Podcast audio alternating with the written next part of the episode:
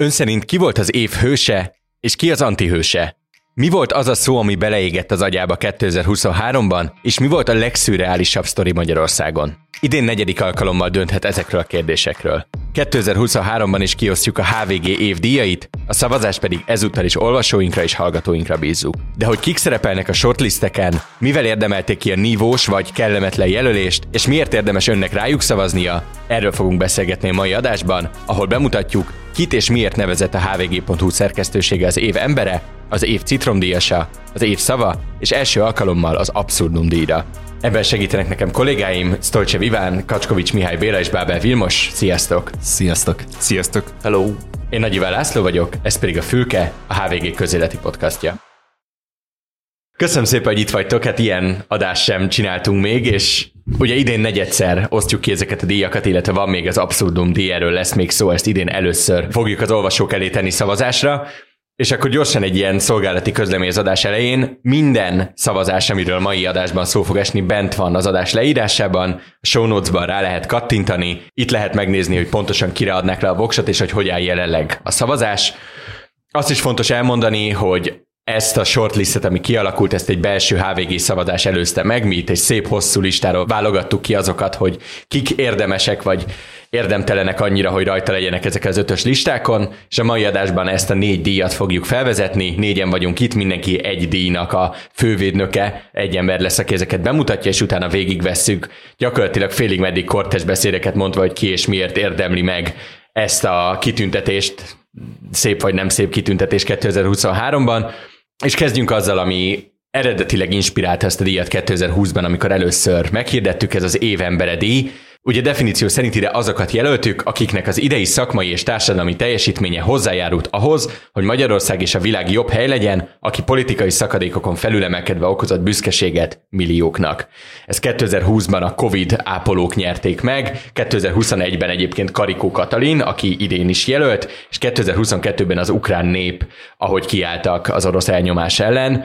Ez mindig egy kicsit ilyen romantikus díj, mindig egy kicsit így próbáljuk a legszebb, legbüszkébb pillanatokat kiemelni az idei évből, és az a nagyon különleges az idei jelöltek között, hogy eddig minden évben volt nagyjából egy ilyen nagyon erős első kiemelt, akit láttuk, hogy meg fogja nyerni a szavazást, és meg is nyerte a szavazást. Idén azonban relatíve kiegyenlített ez a mezőny, úgyhogy menjünk is szépen körbe, nézzük meg, hogy kiket tettünk fel erre a listára idén. Iván, neked ki a jelölted? Kezdjük Karikó Katalinnal, aki ugye egyszer már volt az évembere, és ugye idén azzal, hogy megnyert egy Nobel-díjat. Alapvetően, hogyha van egy évben egy eh, magyar Nobel-díjas, akkor ezen a ponton nem is kéne nagyon tovább mondani azt, hogy, eh, hogy akkor ki legyen az évembere. Majd ez eh, idén ugye egy kicsit megbonyolódott, mert lett még egy magyar Nobel-díjasunk, de az a pont a felsorolásodból, hogy hozzájárult ahhoz, hogy Magyarország és a világ jobb hely legyen, ez nem, túl vitat, nem túlságosan vitatható, hogy Karikó Katalinak ebben mekkora szerepe volt.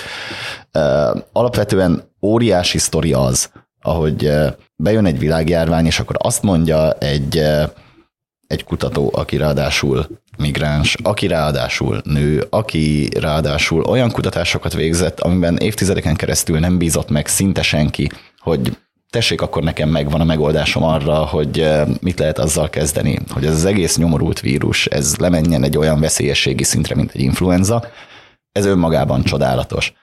Ott van az a része a történetnek, amit én így lányos apaként külön kiemelnék, hogy mennyire rettenetesen szüksége van a világnak okos női példaképekre. És persze ott van az a része is a dolognak, nem kevés kár örömmel, amit eh, én akkor éreztem, amikor megkapta a Karikó ezt a díjat. Második gondolatomként, mert az első az volt, hogy mennyire megérdemelte, de a második az volt, hogy minden komment szekciót el fogok olvasni, és oltás ellenes könnyekben akarok fürdeni. Szóval itt elpoinkodhatjuk a dolgokat, és nagyon sokat fogunk még eh, beszélgetni ma mindenféle vicces és szép dolgokról, amik történtek a világban. De most egy pillanatra tényleg teljesen komolyan az, hogy, eh, eh, hogy mi történt 2020-ban és 2021-ben, ez egy elképesztő kollektív trauma volt, amit ez az ország és amit ez a világ átélt. Tehát az, hogy, hogy Magyarországon az egésznek a mélypontján 200-300 ember halt meg naponta, hogy világszinten mindenhol hasonló tragédiákat éltek át, hogy, hogy rengetegen vagyunk az országban és a világon is, akik ott akkor elvesztettünk számunkra nagyon fontos embereket. És hogy akik még ezeket a tragédiákat nem élték át, azok is megszenvedték azt, hogy lezárások voltak, hogy be voltunk zárva, hogy a gazdaságok nulla közelébe fékeztek le, és hogy ennek vége van, és hogy ezt relatíve gyorsan maga mögött hagyta a világ, ez, ez egy egészen megdöbbentő fordulat volt ahhoz képest, ahogyan elindult ez az egész borzasztó dolog 2020-ban. És elbagatelizálhatjuk ezt most már, és tűnhet úgy, mintha nagyon messze lenne, de, de ez zseniális embereknek köszönhető, hogy ennyire messze van most már. És ugyebár Karikó Katalin az egyetlen, aki a HVG évembere díjtörténetben minden négy évben jelölve volt az évemberére, ugye 2021-ben nyert azért, amit most mondtál Iván, és azt gondolom, hogy a Nobel-díj és az első magyar női Nobel-díjasként idén is erős kiemelt, de akkor van még egy Nobel-díjasunk, Vilmos, itt átadom neked a szót. Igen, tehát ahogy Karikó Katalin, úgy, úgy Krausz Ferenc is kidolgozott egy olyan tudományos módszert, ami tényleg az ő kutatásai révén került be egyáltalán a, a, így az opciók közé, amivel megvan az esély arra, hogy, hogy vagy amiben megvan az esély arra, hogy, hogy emberek millióinak az életét könnyítheti meg, vagy, vagy mentheti, mentheti meg. Ugye ezek nagyon röviden, ez nyilván egy, egy bonyolult módszer, írtunk róla sokat, el, el lehet olvasni a HVG-n, hogyan, ahogyan egyszerűen uh, tanult kollégáim elmagyarázták, hogy ugye Krausz Ferenc tulajdonképpen mivel nyerte meg ezt a Nobel-díjat, ugye megosztva. Ez egy, ez egy módszer arra, hogy hogyan tudnak orvosok, tudósok, uh, fizikusok atoszekundumos fényimpulzusokat használni a méréseikben. Ha az, emberek, az ember vérének molekuláit vizsgálják precízen, akkor képet haphatnak a teljes molekulaállományáról, és ezzel, hogyha, hogyha azokban olyan elváltozások vannak, olyan szignifikáns elváltozások vannak, amik egy adott betegségre jellemzőek, ezzel a, ezzel a módszerrel ennek a betegségnek a korai felismerésért nagyon nagyban megkönnyítés, és sokkal jobb esélyük van a gyógyulásra. Én ezen a ponton annyit szúrnék közbe, hogy egy eh, külön kis évembere külön díjat szeretnék kiosztani mindenkinek, aki fejből el tudja mondani, hogy Krausz Ferenc miért kapta a nobel Pontosan. Tehát, hogy nagyon, nagyon megfoghatatlan, de talán a, a Nobel, uh, Nobel-díjnak pont ez a, ez a lényege, hogy, hogy felhívja a figyelmet ezekre az elképesztő teljesítményekre. És ez Krausz Ferencben az is ugye különleges, hogy Nyilván ő ezt a sikert már külföldön érte el, ugye ő jelenleg a Max Planck Institute-ban dolgozik Németországban. Külön kiemelendő az, hogy ő, ő miután megnyerte ezt a díjat, és hazajött Magyarországra lefutni kötelező köröket, egyetlen egy alkalmat sem mulasztott el arra, hogy, hogy felhívja a figyelmet a tanári szakma megbecsültségének visszaállítására, a tanári szakma megbecsültségének visszaállításának szükségességére, illetve egyszerűbben arra, hogy Magyarországon az oktatás borzasztó állapotban van, és ezzel nagyon sürgősen tenni kéne valamit, hiszen ő se jut, nyerhette volna meg ezt a díjat, hogyha hogyha azok a tanárai, azok a gimnáziumi általános iskolai tanárai, tehát hogy ő tényleg kifejezetten hangsúlyozta azt, hogy nem az egyetemi, hanem, hanem az alapszinten az, az általános iskolai gimnáziumi tanárai nem azok lettek volna, akik, és nem úgy tanítottak volna, akik. Ezt, meg, ezt egyébként uh, um, a, még a köz, köztelevízióban is sikerült elmondania. Úgyhogy külön. De azt az külön... MTI nem számolt be róla, ugye itt ez volt a sztori, hogy a, az MTI a recenziót ebből az interjúból a köztévén úgy rakta ki, hogy ez a tanári megbecsültséges sor, ez teljesen, teljesen kimaradt belőle, és még magamnál tartanám a szót addig, amíg elmondom az én jelöltemet erre a díjra, ha már ilyen élethalál kérdésénél vagyunk, az elmúlt hónapoknak a fejleménye igazából az, hogy Karsai Dániel nevét megismerte Magyarország szélesebb körben is, és ő a, ő a harmadik jelöltünk az évembere díjra. És hogyha valahogy meg kéne magyaráznom azt, hogy, hogy miért tartottuk őt érdemesnek erre, és, és tényleg, ahogy mondtam, fejfej mellett voltak a jelölések a szerkesztőségen belül, Egyfelől azért, mert feloldott egy elképesztő tabut az életvégi döntéssel, eutanáziával, élet-halál kérdésével kapcsolatban Magyarországon, és amiről a múlt heti elviterre adásban Kis Jánosnak az eszéjét olvasta fel Vilmos, az nagyon jól megfogalmazta az, hogy egy olyan országos vitát nyitott, amire nagyon nincsen példa már a mai Magyarországon, hogy igazából egy ügyel foglalkozunk úgy, hogy a valóság, amit látunk, az pontosan ugyanaz benne, még hogyha máshonnan is szemléljük. És ugye mi erről csináltunk a HVG-ben is egy teljes eutanázia vitát a Karsai ügyel kapcsolatban, ezt is meg lehet majd nézni az adás leírásában. Szóval, szóval ez egy dolog, és ez egy nagyon fontos dolog, de én kettő-három dolgot kiemelnék még. A másik az az, hogy hogy valami elképesztő bátorság kell ahhoz, hogy, hogy valaki egy ennyire személyes ügyjel kiálljon, és, és felvállalja a saját állapotát, felvállalja a saját szerepét ebben az egészben, ne elbújjon a világ elől, ami szerintem egy teljesen értelmezhető és egy természetes reakció lenne akkor, hogyha valaki ALS betegségben, vagy bármilyen gyógyíthatatlan betegségben szenved. Nem nagyon látunk a mai Magyarországon már olyan embereket, akikre egy, egyöntetően azt tudjuk mondani, hogy bátor és erős emberek, és szerintem Karsai Dániel mindenképp ilyen. És ezt tovább folytatva mondanám a következő érvemet az az, hogy és ez lehet, egy nagyon személyes dolog, de, de biztos ti ismertek engem, hogy nagyon sokat mondom azt, hogy, hogy én azokat az embereket becsülöm nagyon, akik nagyobbak tudnak lenni önmaguknál, akik tudnak találni valamilyen olyan célt, vagy elvet, vagy valamit, amit képviselnek, ami több, mint ők, ami tovább éli őket, ami, ami több, tovább mutat, mint az ő saját egzisztenciájuk.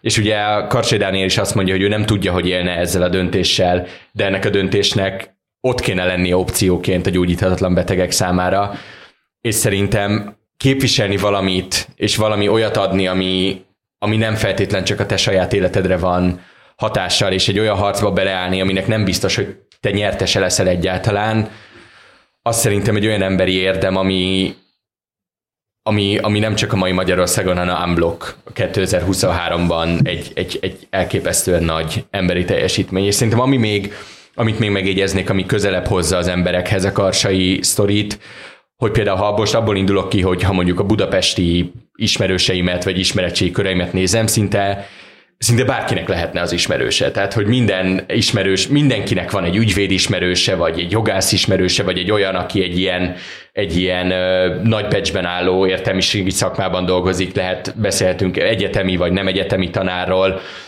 akiről azt mondjuk, hogy van benne egy ilyen, egy ilyen méltóság, és egy ilyen, de, de hogy közben egyszerű egy ilyen átérezhető helyzet, hiszen közülünk való, hiszen ugyanabból a buborékból, közegből, kerületből származik, ahonnan mi is jövünk.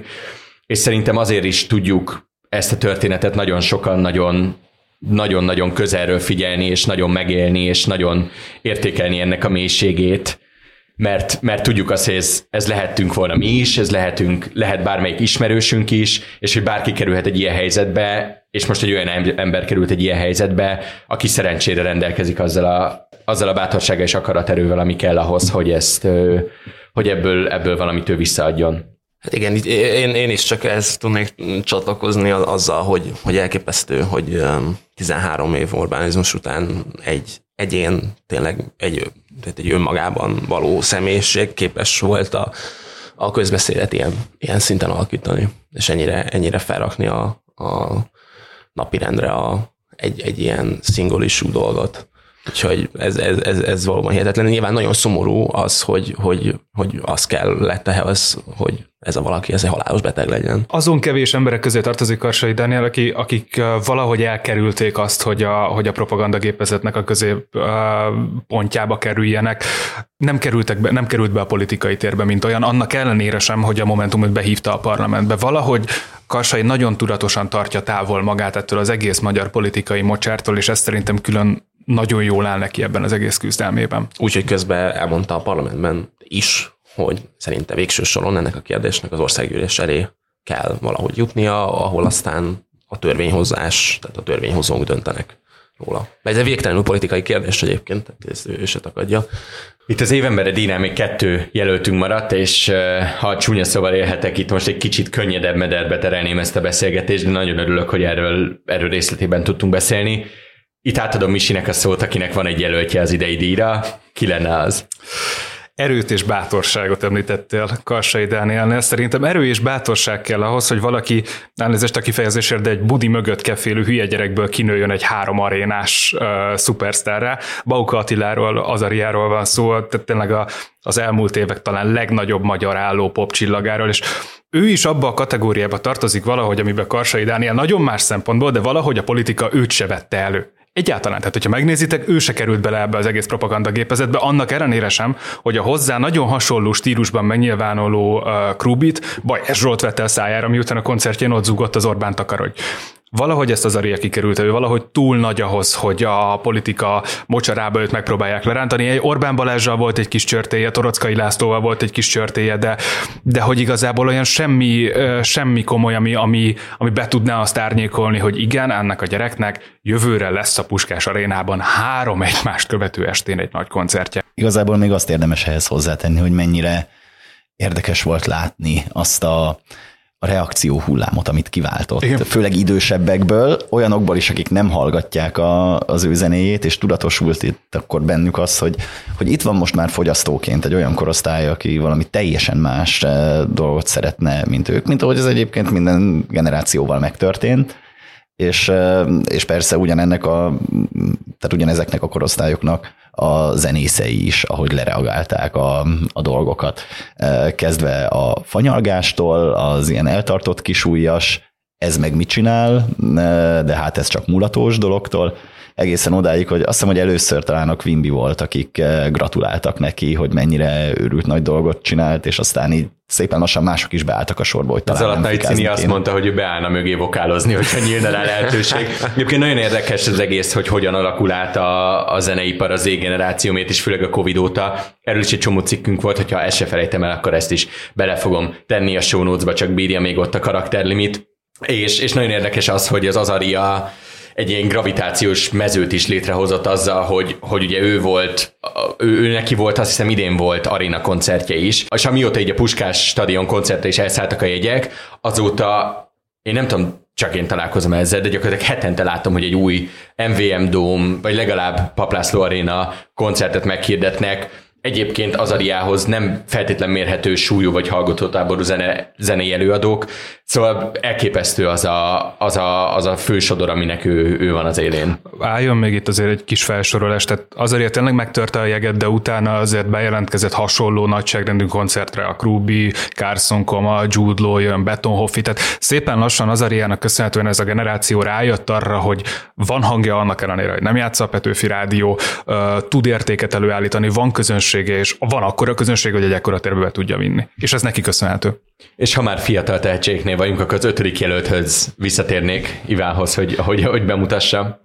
Szaboszlai Dominik, az ember, akinél azért csodálkozhatunk, hogy eh, nem ő, hanem az Elia volt az első, aki egy Mester 3 csinált a Puskásban. Sőt, tömeg előtt énekelt. Illetve aki annyira elképesztő kemény sportember, hogy még a borzasztó magyar pálinkából is képes inni. Száz perc focizás után. Szerintem meghalnék. Ezt nekem, nekem kellett volna. Ami ez nagyon érdekes, ez erről külön lehetne egy, egy adást szentelni, hogy, hogy mi mi alapján romantizáljuk azt, hogy ez, ez ez fasz a dolog, vagy sem, hogy, hogy valaki leküld egy pálinkát. Ja, meg, mennyire, meg hogy mennyire volt jó ötlet nyilván ezt ne, de, közvetíteni a fiatal de magyar. Ne, ne hülyeskedjünk már, hát ez a realitás. Tehát könyörgöm, egy, egy olyan országban próbálunk úgy tenni, mint hogyha a futballpálya mellett elfogyasztott alkohol nem lenne normális, ahol egyébként mindenki ezt csinálja. Mm. Meg ahol otthon hát az külön ligák vannak tehát, arra, hogy ez ne, a beugró. Tehát, persze, és akkor persze. egyébként, amit itt behozol, pont ez az érdekes eh, momentuma a dolognak, hogy eh, mondhatjuk e Szoboszlairól azt, hogy ő a magyar futballkultúrának a terméke hiszen az ő sztoriában ez az egyik legizgalmasabb szál, hogy a teljes karrierje kisrác korától, tehát tényleg ilyen 6-7 éves korától kezdve, amikor a tehetség elkezdett így megmutatkozni, arról szólt, hogy a rendszeren kívül legyen, tehát ahogy a... Édesapja saját akadémiát hozott neki létre. Ezt az egy zárójelbe. Igen, igen, tehát még a abban az időben is, amikor eh, Magyarországon eh, volt egyetlen egy fél évet eh, töltött el klasszikus utánpótlás nevelésben az MTK Akadémiáján, de gyakorlatilag arról szólt, a, ezt leszámítva a teljes karrierje, hogy rendszeren kívülre, illetve hogyha tehetséges egy gyerek, akkor az országon kívülre kell elvinni minél korábban, és ez rendkívül szomorú dolgokat is árul el Magyarországról. Mindezt félretéve, vagy mindezzel együtt élve, az, hogy, hogy, hogy van egy magyar futbalista, aki bekerült egy európai topligába, annak is a tetejébe, az egy olyan dolog, amiről itt évtizedeken keresztül csak álmodozhattunk. Lehet mondani azt, hogy a magyar válogatott például ugye a 2016-os és a 20-ról 21-re halasztott EB-re is azért jutott ki, mert létszámbővítés volt, de itt ennél a mostaninál már azért erről több, ennél többről van szó, tehát e, e, tényleg egy teljes olyan magyar válogatottunk lett, aminek a, a játékát egyszerűen jó nézni, ami eséllyel áll ki a a bolgárok ellen. E, meg Litvániában, jó, igen, tehát ilyen ez ne, nem lehet minden tökéletes, de, de tényleg, tehát igen azok, akik mondjuk így gyerekként a 90-es évtized és a nullás évtized magyar válogatottját néztük, hát azért teljesen máshoz szoktunk hozzá. Hát igen, és ebben Szoboszlainak elképesztő érdemei vannak, aki 22 évesen lett csapatkapitány, és iszonyat, iszonyat, hogy mennyire, mennyire meghatározza azt, hogy olyan foszik a válogatott. Igen, tehát hogyha egy pillanatra itt megpróbálunk nem azzal foglalkozni, hogy egy mennyire borzasztó rezsim próbálja a saját magát legitimálni ezen keresztül, akkor ez valójában tényleg óriási, ami történik. Köszönöm, tehát ők az évembere jelöltek a HVG-nél, még egyszer Karikó Katalin, Krausz Ferenc, Karsai Dániel, Azaria és Szaboszlai Dominik, szavazás a leírásban. Most azonban menjünk tovább. Jöjjön a citromdíj, Vilmos tiéd a szó. Citromdíj. De definíció szerint az év citromdíjasa az lehet, akinek a közéleti szerepvállalása, megnyilvánulása és cselekedetei a legtöbb kárt okozták, aki visszaélt a hatalmával, vagy feladatát nem látta el, vagy egyszerűen csak hülyére vette az embereket. Ezt a díjat 2020-ban a pétásakor Szájer József nyerte, azt hiszem erre mindenki emlékezhet, 2021-ben Várkonyi Andrea, 2022-ben pedig a tankerületi vezetők kollektívan, akik a, a perük ugye most zajlik, és sok változás nincs. A jelöltek idén. Az első az ellenzék, megint csak kollektívan tulajdonképpen az ellenzéket nagyon régóta lehetne jelölni minden évben erre a díjra. Ha havonta rendeznénk, vagy írnánk ki, akkor is, ha percenként, akkor is. Igen, tehát ugye az ellenzéknél az a nagy helyzet van, hogy, hogy igazából az se lenne semmi gond, hogyha erre az öt helyre, akkor így öt, öt politikai szereplőt tetszőlegesen kiválasztanánk a palettáról. És ugye itt azért kell róla beszélni, és azért nem lehet erről csak ilyen abszurdumként beszélni, mert elképesztően súlyos felelősségük van abban, hogy itt vagyunk, mind az inkompetenciájuk miatt, mind amiatt, mert a mai napig nem sikerült elszámolni 2022-vel, nem sikerült belátni azt, hogy hiába minden mérés, hiába minden erről szóló hang az embereknek nem az összefogással volt a baja, hanem az összefogás mienségével, hogy valamilyen egységet szeretnének látni ezzel a rezsimmel szemben, és napról napra távolodunk ettől. És tényleg, hogyha külön-külön is bontjuk, ahogy Vilmos mondta, de nem, nem is tudom, hol kezdeni. Minden hónapra jutott valami, ami miatt az ellenzéket idén lehetne jelölni a citrondíjra. Ugye mondjuk nyáron ugye például ugye teljesen eltűntek, ugye úgyhogy most, most se látszik igazán körvonalazódni, hogy... Bocsánat, hogy csak ehhez egy, hogy konkrétan körbe kérdeztük az ellenzéki pártokat, hogy ki hol nyaral, és mindenki lelkesen válaszolt, hogy én itt vagyok a Balatonnál, a Horvát tengerparton, és ültünk benne a szerkesztőségben, és fogtuk a fejünket többek, hogy Jézus Máriám, ezek tényleg azt hiszik, hogy jó, amit csinálnak, Van mit közben pedig nem igen. dolgoznak. És, és tényleg lebontjuk akár pártszintre. Itt van a DK, DK-k mivel tette 2023, hogy ők az utolsók közt az elsők, hogy árnyék kormány van, és tényleg nekem van már egy ilyen érzésem, hogy, hogy hogy, hogy ezen gondolkodni kell, hogy ennyire pótcselekedj. Tehát magadtól nem tudsz kitalálni ennyi dolgot, ami ilyen távol áll a politizálástól. Tehát egy DK-ban, DK-ben remek, tehát a, a, a Feri podcasttól elkezdve, a DK applikációig. DKTV. DKTV, tehát egy ilyen elképesztő pótcselekvés lista. És, és ezzel a legnépszerűbbek. És, és akkor itt felvetődik a kérdés, hogy milyen lehet a többi? Hát milyen a többi? Itt van a Momentum, aki ugye a, a politikai kultúraváltás jegyében jött létre, és sikerült tökéletesen mindent szimbolizálni azt, ami abból, abból, amit ők megdönteni szeretnének. És bocsánat, hét hónappal a választások előtt neki ugrani a legerősebb ellenzéki pártnak, gratulálok, tehát ennek tényleg csak tapsolni tudok. És, és itt, bocsánat, itt most, itt most puskázok, a, van, van a Vilmossal egy civilben egy játékunk, ami arról szól, hogy Momentum sajtóközleményeket küldünk át egymásnak, és és, és én itt kiválogattam egy csokrot ma befelé jövet a villamoson, hogy, hogy mik azok, Fontos tudni, hogy ezeket a sajtóközleményeket általában akkor kapjuk, amikor tudom én, tehát kiderül, hogy hogy Mészáros Lőrinc és Várkonyi Andrea magyar adófizetők pénzéből mekkora jaktot vett magának. Vagy tehát, hogy Magyarán mindig, a sajtó kitúr valamit. Ma, ma, ma, valami olyan, olyan pillanatában szok, szoktuk ezeket a közleményeket kapni így a magyar, magyar, nem is tudom, politikának vagy közbeszédnek, amikor itt tényleg lehetne valami, ami, amit így meg lehet lovagolni. Na hát ehelyett csak egy, csak egy kis csokor ezekből a sajtóközleményekből. Bedő Dávid az év megszorítója feliratú trófeát rakott a miniszterelnök asztalára. Üres pénztárcák várták, egyébként el van írva, üres pénztárcák várták a kormány tagjait a mai plenáris ülés előtt a parlamentben.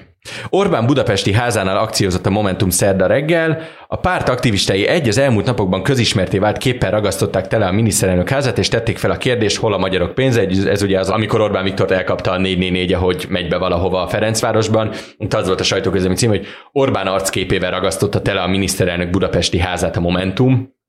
Itt a megfejtéseket várom, hogy itt mi volt a cél.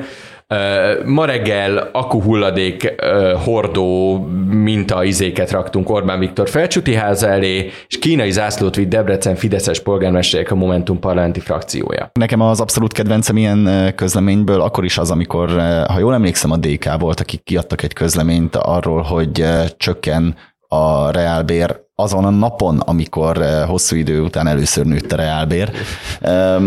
és hogy, eh, hogy, hogy tényleg, ha már itt egy ilyen makroszót behoztam, tényleg nézzük meg, hogy milyen állapotban van az szerencsétlen ország, és egy, egy ilyen állapotából az ellenzék nem képes profitálni, és nem képes kihozni azt, hogy tehát ne a Fidesz legyen a legnépszerűbb párt az országban, ez, eh, ez azért megdöbbentő inkompetenciát tud mutatni. És bocsánat, csak annyit szeretnék még ez a dologhoz mondani. Itt valószínűleg ezen a ponton már nagyon-nagyon sok hallgatónk ideges ránk, hogy miért mondunk csúnyákat az ellenzékre, amikor Sajnán. pedig ő nagyon szeretné a Fidesz leváltani. Annyira emlékszem, hogy 2018-ban és 22-ben is a választás hetében mi mennyi kritikát kaptunk azért, mert a HVG lehozta azt a medián kutatást, ami szerint kétharmaddal nyerhet a Fidesz, és hogy miért akarjuk itt demoralizálni az embereket, és miért akarjuk nehezíteni az ellenzék dolgát. Azon kívül, hogy mert mi média vagyunk, akiknek nem az a feladata, hogy leváltsa a kormányt, hanem bemutassa, hogy mi van.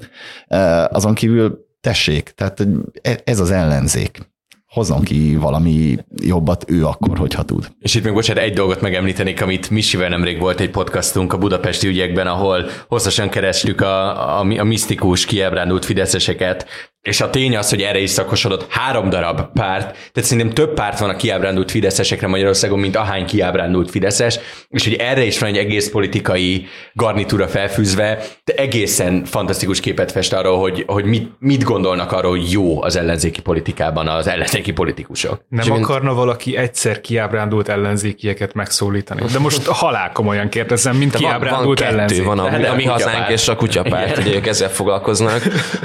Egyébként tehát rácsatlakozó arra, amit, a, amit az Iván mondott, Sztojcsev Iván mondott, hogy is mondjam, ez az ellenzék bashing, amire tényleg egész, egész műsorsorozatok épülnek Magyarországon, én, én is tisztában vagyok azzal, hogy, hogy lehet ezt már egy ilyen úgynevezett, nem tudom, spin diktatúraként értelmezni ezt az egész rendszert, vagy, vagy, vagy abszolút lehet amellett érvelni, hogy Orbán Viktor nem lehet választásra ne győzni, mert, mert ez a, ez a propagandagépezet, ez, a, ez a, az a klientúra, ami ki van építve, az egész egyszerűen ezt nem teszi lehetővé.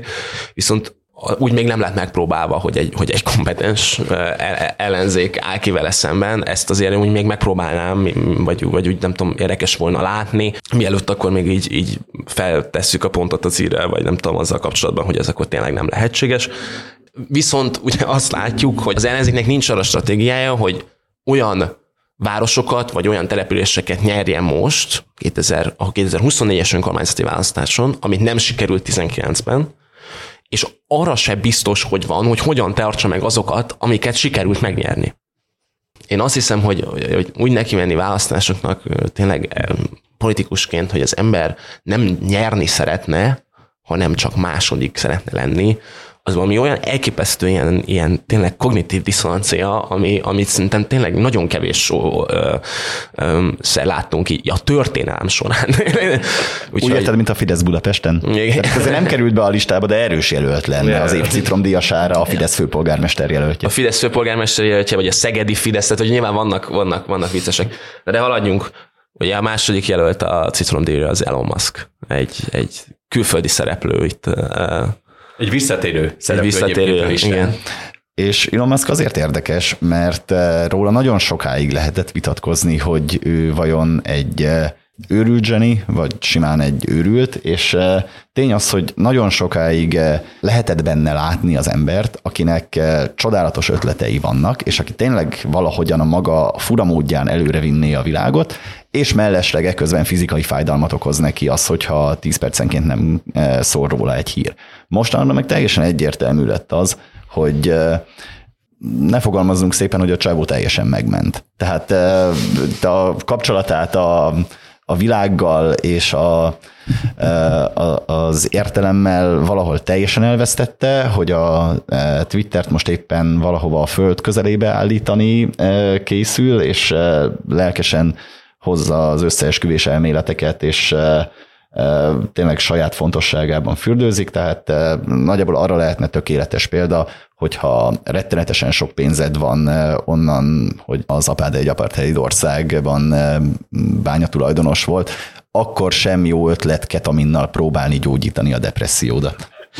És egyszerűen, bocsánat, de már hogyha ha már az apját szóba hoztam, tehát nem de tudom... Ezt az okokozati összefüggést hallottam még.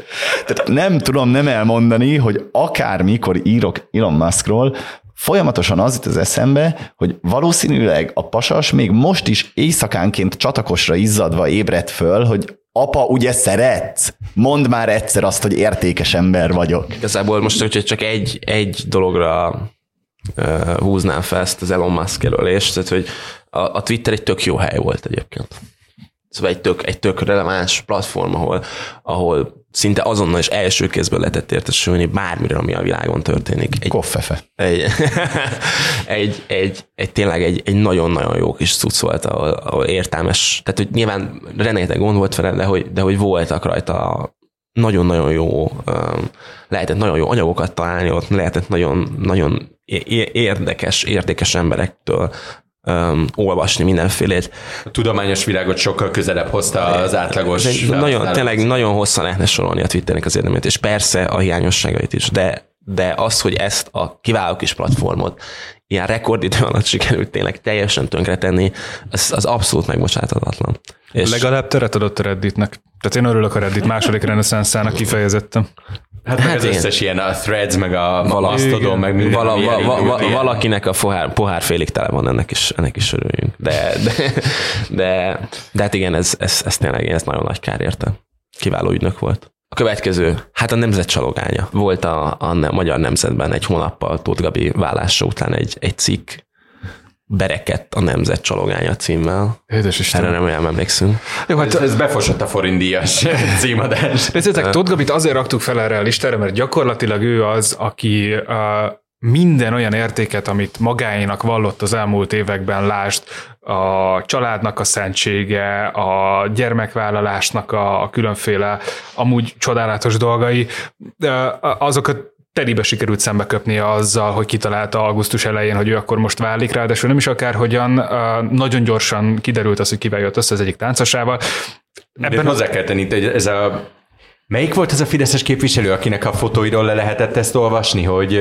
Pócs János. Tehát Pócs János, a, a, a cigány alkalmazottját a gázba csukó Pócs János bulián kvadozva mutatja meg. Jézus a... is jász volt, mert jászolban született. Ezt is Pócs János mondta egyszer. Nagyon csodálatos keresztény üldözésekbe megyünk most már itt bele. Bocsánat, csak ez, és, és, és, ez nem az abszurdum díj előtt, azért ezt tegyük hozzá, hogy ott még lesznek nagyon, erős, nagyon erősen. Visszatérve Tóth Gabira, az egész sztoriban az a legszebb, ami, ami szerintem Szájer József sztoriában is a legszebb volt leszámítva azt, hogy Szájer konkrétan bűncselekményt követett el a Covid kiágás, vagy a Covid lezárások megszegésével, hogy ez egy végtelenül emberi történet, és nem lenne vele az ég egyat a világon semmi baj, hogyha előtte éveken keresztül nem ö, osztotta volna az észt a piedesztáról, hogy, hogy nézzétek meg, így kell anyának lenni, így kell feleségnek lenni, így kell erős nőnek lenni, és az egészszer szembefordult. Én csak idéznék még a Magyar Nemzetcikkből, a házasságtörés, még ha a Biblia tanítása szerint bűn is, velünk élő jelenség. Szomorú statisztika, hogy ma Magyarországon a házasságok több mint fele felbomlik. És ez így van, és ez teljesen rendben van, tehát hogy nézzétek meg, hogy milyen borzalmak vannak abból, amikor párok, akiknek rég nem kéne együtt lennie, együtt maradnak. Igen, mert tehát, hogy, ház, ugye, igen, azért ez is egy... Igen, de, de tényleg, tehát hogyha nem megy, akkor nem kell erőltetni. Szóval ez, ezzel nincs baj. Ez az egész nyomorult álszentség, ami itt igen. van a sztoriban, ez. Tehát ez az, ami miatt szerintem mindenki számára egyértelmű, hogy miért kerülhetett ide a citromdíj listára. Meg erre jött rá még a plágium ügy, ami, ami végül is nem tudjuk, hogy plágium-e valójában vagy sem, de a lényeg az, hogy nyár végén kiadott egy számot, hogy talán őszelején most tök mindegy, és hogy abban feltűnt egy olyan uh, taktus, egy olyan szóló, amit tizen évek óta ismer az, aki valaha az életben hallott már balkáni, illetve közép-kelet-európai zenét. És hogy ezt telibe letagadni azzal, hogy mi csak újra felhasználtuk, hát gratulálok, ez aztán kommunikációs húzás. Én azért valahol hálás vagyok Tóth Gabinak, hogy legalább ez a magyar nemzetcikk megszületett, amit tényleg egy, egy, egy, egy, egy igazi, igazi, igazi kis gyöngyszem. Igen, az vesse rá az első követ, akit még soha nem kísértett meg a vágy. Csak, hogy hogy végződik? Tehát, hogy mi az üzenet? Tehát, hogy itt ebben a, cikk, ebben a cikkben a, a nemzet csalogányát kiveti magából a NER, és, és válaszút teré állítja, hogy neki most itt, itt tulajdonképpen meg kell el kell döntenie, hogy akkor, akkor merre is van arca, mert, mert a nemzet csalogánya nem lehet megosztó. És ez, ez így van, tehát hogy ez így, így van megírva, hogy választani kell. Nem csak a saját életében. Aki utat, irányt akar mutatni, annak súlyos felelősség nyomja a vállát. Tiszta pókember. A nemzet, csalogá, a nemzet csalogánya most berekedt. Hallgathatjuk a rémi le, régi lemezt, vagy kivárjuk, mire ismét kristálytiszta hang fakad a torkán. Kénytelenek vagyunk Rogán Antalt megkérdezni a házadság szentségéről. Szeretném, tényleg, bocsánat, egy elképesztő. Szeretném elmondani a hallgatóknak, hogyha azt képzelik el, hogy jelenleg a stúdió úgy néz ki, hogy Iván Misi és én beszélgetünk, Vilmos pedig a laptopjába merülve pörgeti ezt a cikket, és néha a fejéhez kap. Pontosan ez történt az elmúlt 5-8 percben, úgyhogy ez pontosan így nézett ki. Menjünk viszont tovább még a citromdíj jelöléseknél. Kettő jelöltünk van még Vilmos az egyiket neked adnám fel konferálásra röviden, volt egy külön fülkeadásunk is róla. Elsimon László, ugye? Tehát Elsimon László ugye kicsit hasonló, hasonló történet ez, mint, mint ugye Tóth Gabi, mert ugye Elsimon László parlamenti képviselőként megszavazta azt a törvényt, ami alapján őt, őt eltávolították a Nemzeti Múzeum éléről, ami tényleg egy ilyen szép, hogy is mondjam, ilyen a teljessége a, ennek a, a nerben való ilyen, ilyen lavírozásnak, hogy, hogy hogyan rugod magad saját, saját magadat segbe, így, így végül is pár, pár év alatt így kör, körbeért ez a történet Elsima Lászlóval, akinek tényleg az volt a valószínűleg a, a hibája, hogy, hogy, hogy nem sikerült jól olvasni a, azt, hogy, hogy mi a, a pártnak most így, most így az érdeke. És ugye ez egy, ez egy megbocsáthatatlan, megbocsáthatatlan bűn, bűn ebben a rendszerben nagyon-nagyon-nagyon csúnyán lyukra fotott ezzel, hogy miután ugye Duró Dóra kirakta mm, a Facebookra, vagy csak csinált egy kis publicitást ennek az egész kiállításnak, utána ő ezt ő erre külön felhívta a figyelmet azzal, hogy,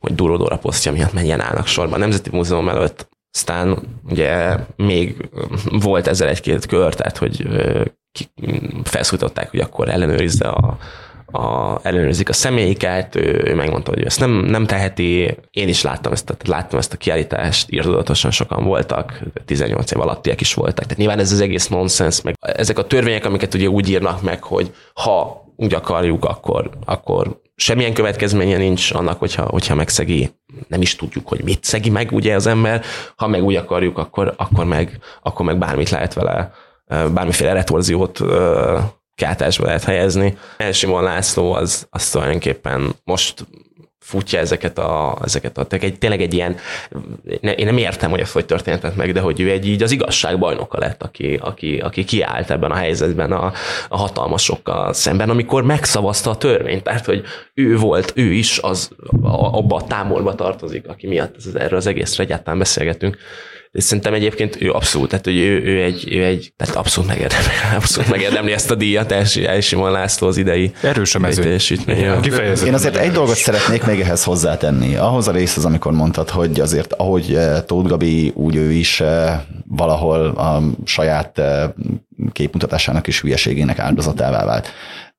És ezért nagyon fontos ezen a ponton leszögeznünk azt, hogy bármennyire vicces is az, ami Elsimonnal történt, ettől az egész történettől eh, Magyarország egy rosszabb hely lett. Iván, akkor tartsd még magadnál a szót egy percig, az utolsó jelöltet konferált föl, kérlek. Lehet, hogy egy kicsit késésben fogom fölkonferálni a dolgokat. Szóval, eh, szóval a MÁV az, ami az, eh, az ötödik citromdíj jelöltünk, ugyanis hát ugye mondani sem kell azt, hogy kezdődött az év azzal, hogy Voltak vonalak, ahol már nem tudtak vonatot küldeni, ugyanis annyi motorvonatot ütöttek ki egyrészt a szabálytalankodó autósok, másrészt az orosz-ukrán háború miatt késlekedő eszközbeszerzés.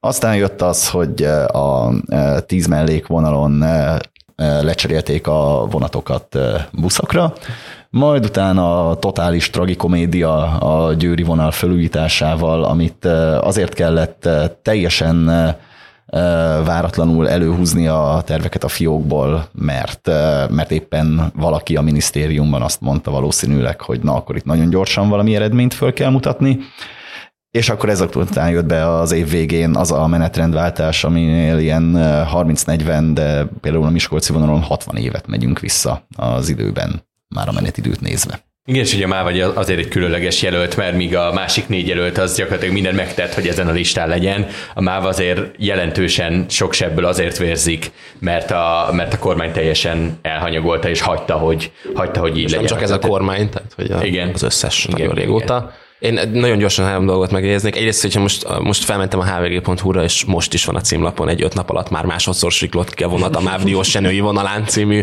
című írás, illetve um, egy, egy, csak hogy laudáljunk is még egy kicsit, tehát a, a, a, a MÁV Inform nevű Facebook oldal hőseit azt itt, itt megemlíteném, akik idén tényleg emberfeletti munkát végeztek anonim módon, senki sem tudja, hogy kicsodák, de hát az, az amikor uh, meg, megír, megírják, hogy, hogy, hogy hol, mikor késik egy vonat, és utána ezt 38 kommentben kell kiegészíteni a saját posztjuk alatt, hogy, hogy, hogy, hogy mindig up-to-date legyen, uh, le, lenyűgöző. És ez egy jó szegvé a következő, hogy szerintem végül nem került fel a listára, de hogy szerintem az évszava egyébként a felső vezetékszakadás, ami, amit csak magyar Magyarországon ismernek szerintem ennyien, hogy, tehát, hogy, hogy, hogy ez egyetlen így benne van a szótárban, hogy felsővezeték szakadás.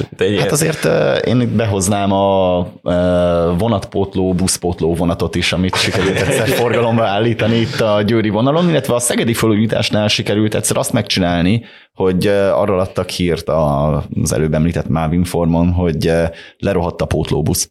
Le, lerohadt a pótlóbusz. Én ültem azon a pótlóbuszon, nem keveset, és hát ez, az, az le van rohadva, nem lerohadt. Tehát... Itt szóba jött az évszava, ezzel fogjuk folytatni, kezd hosszúra nyúlni az adás, elmenjünk egy nagyon rövid szünetre, utána az évszavát fogja Misi elmondani nekünk.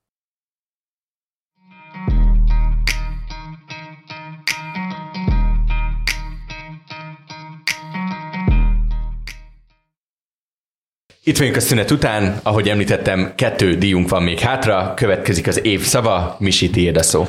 Annyit azért elszpoilereznek, hogy nálunk nem a Riz lesz. Tehát az az, ami listánkon nincs rajta. Ugye ez az Oxfordnál lett Igen. az és aki nem tudja, mit jelent a Riz, ez, ha ezt se felejtem betenni az adás leírásába, akkor ott fogja találni ezt a linket, hogy megtanulja, hogy mit jelent. Röviden, ennek, a díjnak a, ennek a díjnak a lényege igazából az, hogy nem, nem slangre adjuk ezt a, ezt a díjat, hanem arra a szóra, ami gyakorlatilag tematizált a 2023-ban a közbeszédet. Amiről szólt 2023 amely szóra, hogyha gondolunk, akkor eszünkbe jut egy év is, és azt és azt a 2023-mal társítjuk. Nekem ez elég egyértelmű, hogy melyik az az akkumulátorgyár.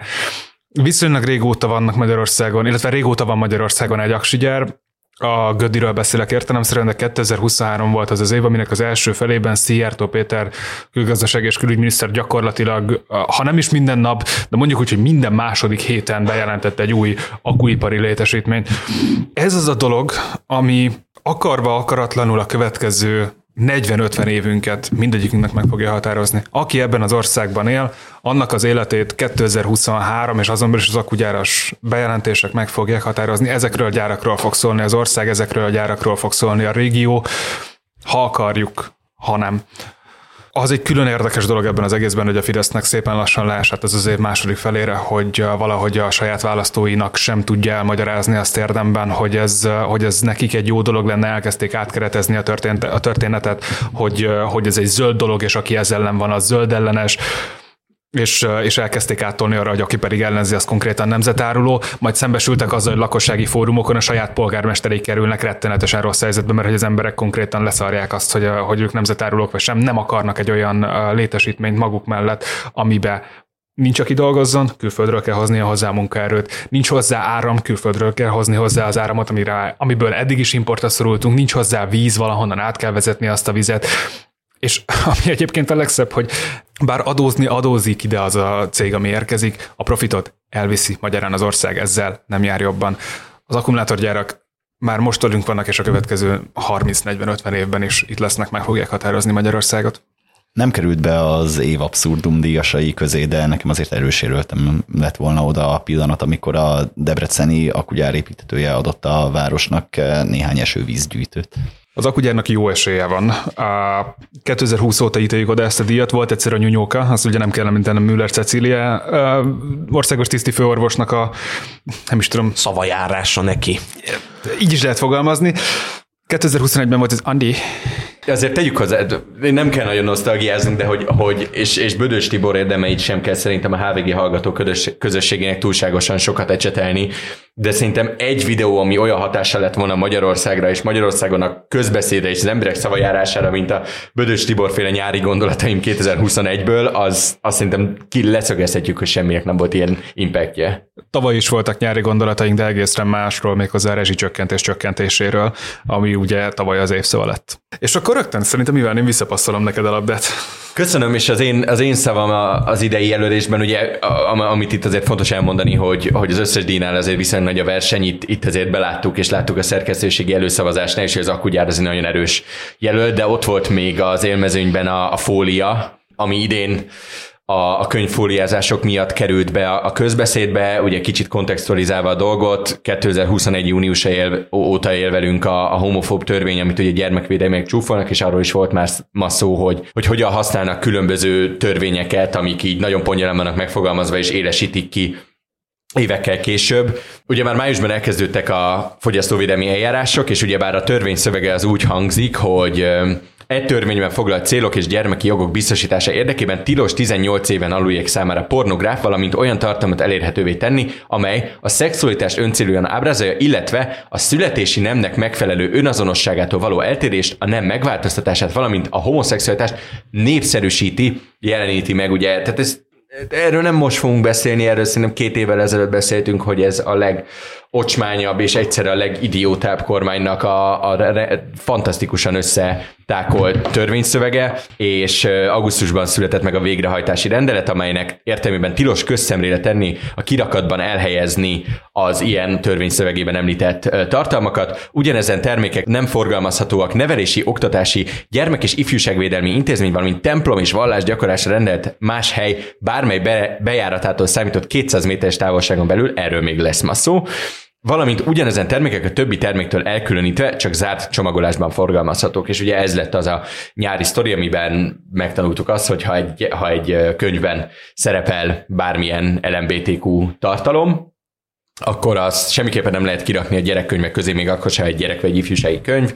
Lásd Heartstopper, lásd Meseország mindenki, Biblia. és és, és itt szoktak dobálózni azzal, hogy ez, ez náci párhuzam, meg, meg ilyesmik én mindenkitnek meghagynám azt, hogy ezt maga döntse, hogy berakja ebbe a keretbe, de az, abban viszont teljesen biztos vagyok, hogy, hogy ez nem egy felfújt téma, és hogy ez egy, ez egy olyan szintű probléma, hogy, hogy ilyen törvények születhetnek, és, és semmilyen következménye nincsen, hogy erről egyszerűen muszáj beszélni, mert, mert, mert hozzászokunk ahhoz, hogy ott van az inger küszöb, hogy, hogy tényleg befóriázhatunk könyveket, és semmi következmény nem lesz, sőt, tehát egyszerűen ez innentől szabályá válik, különben 12 millió forintra büntetik az adott könyvesboltot, mint például, a, mint például írát, úgyhogy, úgyhogy, úgyhogy a keserűségében meccseli a, az akugyár kérdését ez a téma is, úgyhogy a második jelöltünk az a, az évszavára a fória.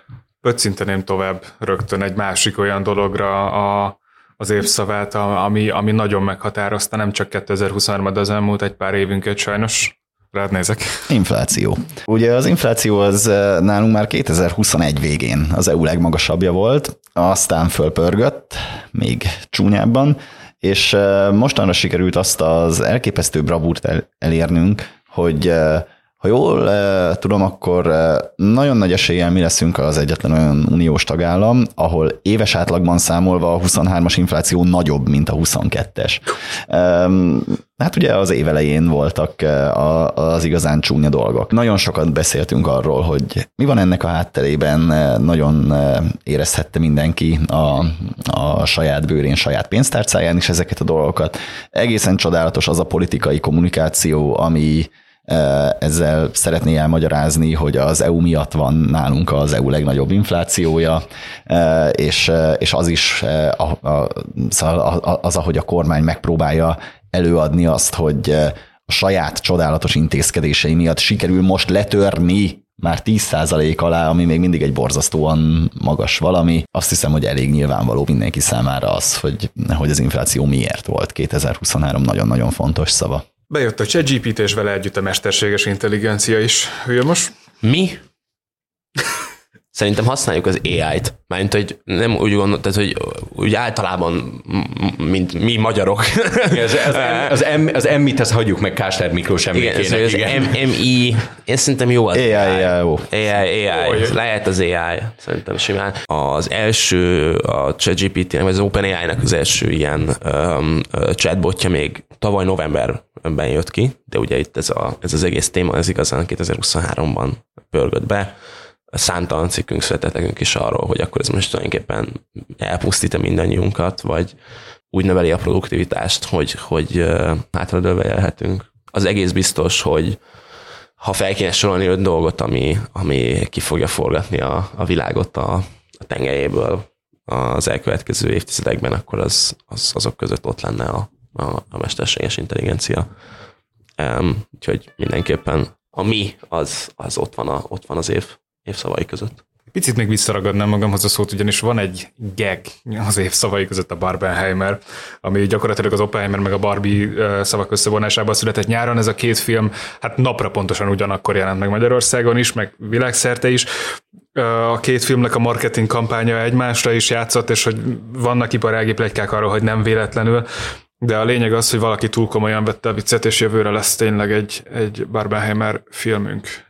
Komolyan? Nem viccelek, halál komolyan. De egy ez ilyen fanmade YouTube-os dolog? Nem, vagy? nem, nem, nem, nem, egy hollywoodi producer ki is írtam a nevét, Charles Brand jelentette be, hogy lesz egy Barbenheimer film, amiben Barbie atombombát fog dobni.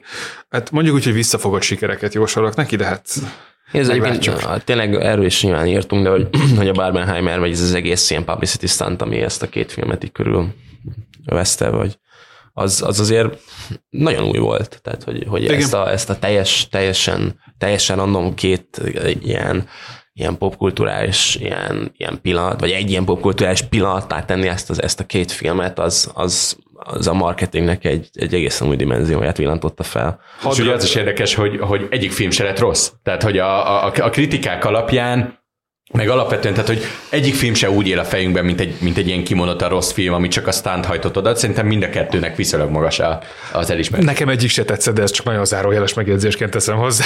Úgyhogy az évszava jelöltjei akugyár, fólia, infláció, vagy hát ezen belül is az egy számjegyű infláció, Barbenheimer és mesterséges intelligencia, ezekre szavazhatnak az adás leírásában található linken, és akkor megérkeztünk az utolsó témánkhoz, az utolsó díjhoz a mai adásban, ami ellentétben az eddigi hárommal idén először szerepel a HVG évdíjai repertoárjában. Iván, átadom neked a szót az abszurdum díj következik. Mert hogy Magyarország egy csodálatos hely, ahogy egész Közép-Európa az, de jelentős esetben csak nagyon komoly adag humorérzékkel lehet kibírni, akkor, hogyha itt élünk. Rengeteg, más szerekkel.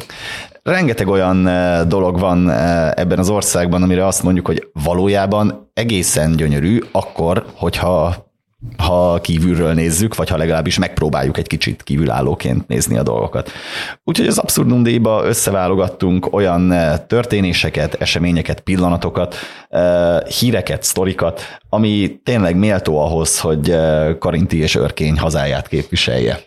Igen, és ezért itt az a nagyon fontos, hogy hogy az különbözteti meg nagyon erősen ezt a citromdíjtól, hogy azért a citromdíjnál mindig van egy ilyen kicsit keserű, vagy kicsit bosszús hangsúlya a dolognak, amiben így, amiben tényleg egy antihősnek adjuk oda díjat. Ezek viszont azok a sztorik, amiket, amiket hoztunk, és amiket leválogattunk, amik, amik tényleg annyira szürreálisak, hogyha egyet hátralépünk, hogy, hogy, hogy nagyon nehéz máshogy értelmezni, mint hogy ez rettenetesen vicces.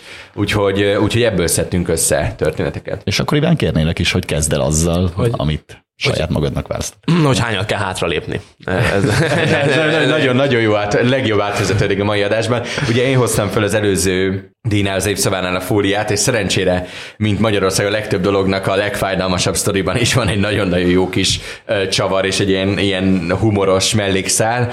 Itt most a hallgatókat elkalauzolnám magam, magammal, október 30-át írunk, hétfői napot, Pásztón vagyunk, és reggel 10 óra van, a, a településen sétálgatunk, és egyszer csak azt látjuk, hogy a kormányhivatal és a, és a Lira könyvesbolt között két szakember egy, egy centivel méri a távolságot.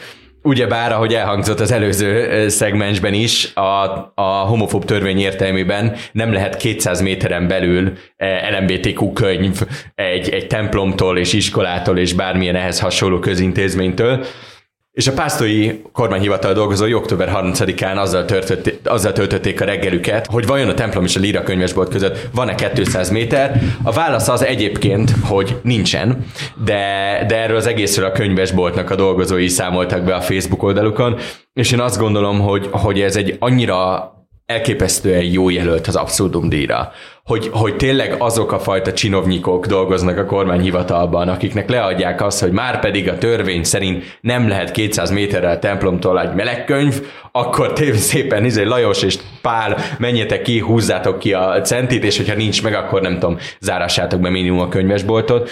És ahogy, ahogy Iván is említette, ez egy annyira quintessenciálisan közép-európai történet, és csak közép-európai humorral értelmezhető történet, hogy ennek mindenképp itt van a helye a jelöltek listáján. Nekem azért erre a mm, problémakörre lenne egy nagyon konstruktív javaslatom, tehát hogyha szembesülnek azzal a dologgal, hogy egy LMBTQ témájú könyveket bemutató könyvesbolt és egy templom között kisebb a távolság, mint 200 méter, No, és akkor eh, menjünk tovább, eh, most Pásztóról Csepelre.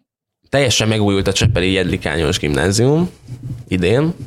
Ez egyik legnagyobb ilyen beruházás volt az országban, 22,5 milliárd forint állami támogatással valósult meg. Erről valamikor augusztus végén számolt be maga Döbötör Csaba, a Fideszes képviselő a Facebookon. Azokon a képeken, amit a bejegyzéséhez mellékelt Döbötör Csaba, figyelmesek lettek így, így egyesek egy-két furcsa falra felfestett ilyen, ilyen mondatra.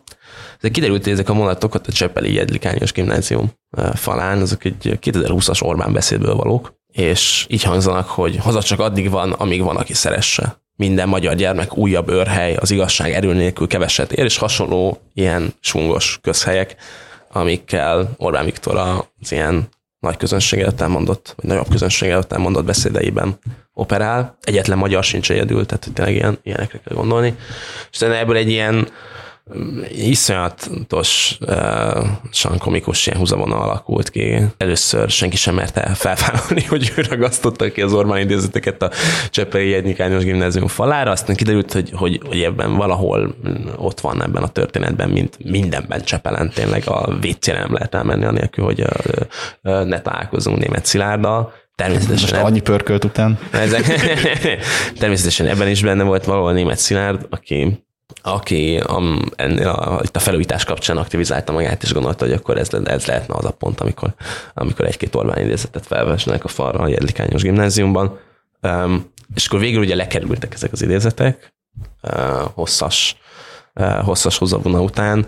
Egyébként meg azt javaslom, hogy ha bármi fajt, bármilyen Orbán idézetet felfestenénk bármilyen gimnázium falára, akkor én a, az akkor azt mondanám, hogy a Tóth Balázs védhetne, a Szoszó itt van a jobb oldalon, a válogatott Nagy Zsó ott a balfutóba, a baloldali védőben Tamás Márk, aki most szerződött valahova, talán éppen Azerbajdzsánban, Sepsi Szentgyörgyről, a Spandler Csabi, az most épp a videótommal játszik, de saját nevelésű közép hátvéd. Én ezt a mondatot szeretném látni a magyar, a, magyar, a legjobb, a the, the balfutó speechből egy, egy, egy, egy mondat. És akkor menjünk most így kicsit az országhatáron kívülre, ahogy magyar politikusok is elmentek az országhatáron kívülre, egészen Svédországig. Ugye az idei évnek... És Finnországig. És Finnországig, igen. Ugye az idei évnek egy hosszan húzódó története az, hogy most már nagyjából csak Magyarországon, illetve Törökországon múlik az, hogy Svédországot beengedjük-e a NATO-ba, illetve korábban Finnországnál is volt ez a kérdés, aztán a finneket valamiért beengedtük. És egészen abszurd az ismerve a magyar politikát, ahogy itt elkesztyűbábozzák azt, hogy a magyar parlamenti képviselők és a Fidesz frakció megfontolja, eldönti, hogy akkor ő, ő szeretné-e, megbízik-e eléggé Svédországban. És ahogy Bocsánat, ahogy... csak képzeld el a vitát, hogy az asztal egyik oldalán Kocsis Máté, a másik oldalán Cunyiné Bertalan Judit, és vöröslő halántékkal ordítanak egymásra, hogy már pedig de, vagy már pedig nem. Reális? Hát pont annyira reális, mint amennyire azt mondani, hogy hogy azért nem engedjük be a svédeket a NATO-ban, mert ott egy tankönyvben miket írtak a magyar demokrácia állapotáról, tehát hogy csodálatos módon feltételezzük azt, hogy a svéd kormány határozza meg azt, hogy tankönyvekben mi lehet benne, hiszen hiszen ugye mi máshoz nem is tudunk hozzászokni. Így van. És hát ennek ikonikus pillanata volt az, amikor a Hende Csaba vezette delegáció ellátogatott északi barátainkhoz, hogy választ kapjon égető kérdéseire. És hát azért itt történelmi bravúrról van szó, tehát hogy skandináv embereket megmosolyogtatni. Azért ez sem össze. És hogy akkor haladjunk tovább azzal, hogy magyar ember külföldre megy. Misi. Lö 30 milliárdos jakt, lö rajta lölő, illetve hát Várkonyi Andrea kezében egy Hell kávéval, ami nekem eszembe jutatja azt, amikor 40 csapatnak a városban a 150 milliós Gémercivel, a sok milliós Rolex-et, a konvoja közlekednek a, a Budaörsi reptérig, ahol aztán helikopter viszi át őket a magángéphez. Tehát így a, az urizálás mögül, meg az elképesztően luxus körülmények közül úgy kiviláglik, jelen esetben egy helkávén keresztül, hogy kik ezek az emberek, hogy honnan jöttek, hogy hová tartanak. Abban az egy kávéban benne volt szerintem minden. A pokolba? De vég... Ezt már nem én mondtam.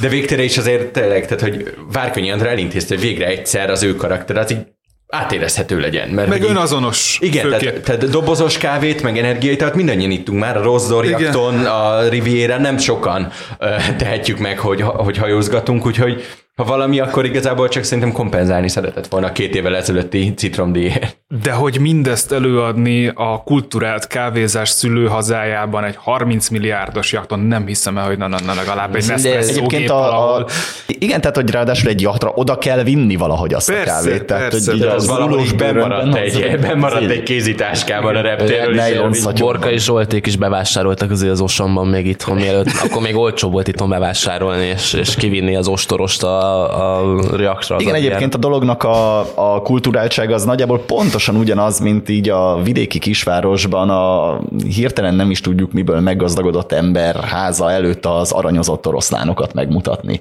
És akkor egy témánk maradt még itt, amikor nem külföldre megy a valójában semmihez nem értő ember, hanem a valójában nagyon sok mindenhez értő eh, ember elmegy eh, Budán cukrászdába. Igen, a, az utolsó témát azt, azt magamra vállaltam, mint az egyetlen ember, aki rendszeresen vezet Budapesten. Ez, ez az a sztori, hogy Kern András megtanulja azt, hogy a parkoló való a parkolásra, és nem a járda, vagy hát nem tanulja meg. Magyarán a, az ötödik, ötödik kiemeltünk az a, az a Kern András parkolni tanul sztori, akinek ez nem lenne meg. Van egy pékség a, a Margit híd budai hídfőjénél, ahová Kern András tényleg Magyarország összes kitüntetésével rendelkező és méltán rendelkező művész rendszeresen felcsapatja a kék Toyota kupéját a járdára, kiszáll belőle, bemegy egy túrósért, meg tényleg voltak interjúk a pékség dolgozóival, mit szokott vásárolni, majd visszaül, letolat a járdáról, és tovább áll. És, és az egész sztoriban nem csak az a szürreális, hogy ez egyszer megtörténik, és lefotózzák, és tudjuk, hogy Kern ül benne, és kikerül és utána megtörténik még egyszer, és lefotózzák, és kiderül, hogy Kernandás ő benne, és kikerül. És ez megtörténik harmadjára is, hanem szerintem az egészben két nagyon szürreális és nagyon-nagyon szórakozó dolog van. Az egyik az, hogy Kernandás ezek után kiáll és azt mondja, hogy jó, nem fog többet felparkolni, de ne jelentsenek már föl, az olyan csúnya dolog. Ez önmagában szerintem legendás, és a tény az, hogy, hogy, hogy körbenézünk a közösségi médián, hogy milyen kommentárok születtek erről az egész ügyről, rengeteg embert fogunk találni, aki igazat ad Kern hogy miért nincs ott parkoló, és hogy hát, hogyha nem tudja hova megállítani az autóját, akkor tegye fel a járdára. Amikor Magyarországon már abba sincs konszenzus, hogy a szabályok azért vannak, hogy betartsuk őket, akkor nagyon érdemes egy olyan díjat meghirdetni, mint az Absurdum díj, amit idén először kiosztunk. Úgyhogy köszönöm szépen, Ivel, hogy felkonferáltad ezt a díjat, és köszönöm nektek is, Misi és Filmos, hogy itt voltatok, és köszönjük szépen hallgatóinknak, hogy ezen a hosszú maratoni adáson reméljük, hogy legalább olyan jól szórakoztak, ahogy mi is szórakoztunk. A fülke ennyi volt erre a hétre, jövő héten folytatjuk, addig is, mint ahogy ezerszer elmondtam, elmondom utoljára is, minden szavazás ott van az adás leírásában, töltsék ki, kattintsanak, szavazzanak, írjanak kortes kommenteket, amit csak szeretnének. Jövő vasárnap zárul a szavazás, és addig is ne felejtsenek el feliratkozni a HVG podcastokra, és kapcsolják be az értesítéseket, hogy egyetlen adásról sem maradjanak le. Én Nagy Iván László vagyok, viszont hallásra!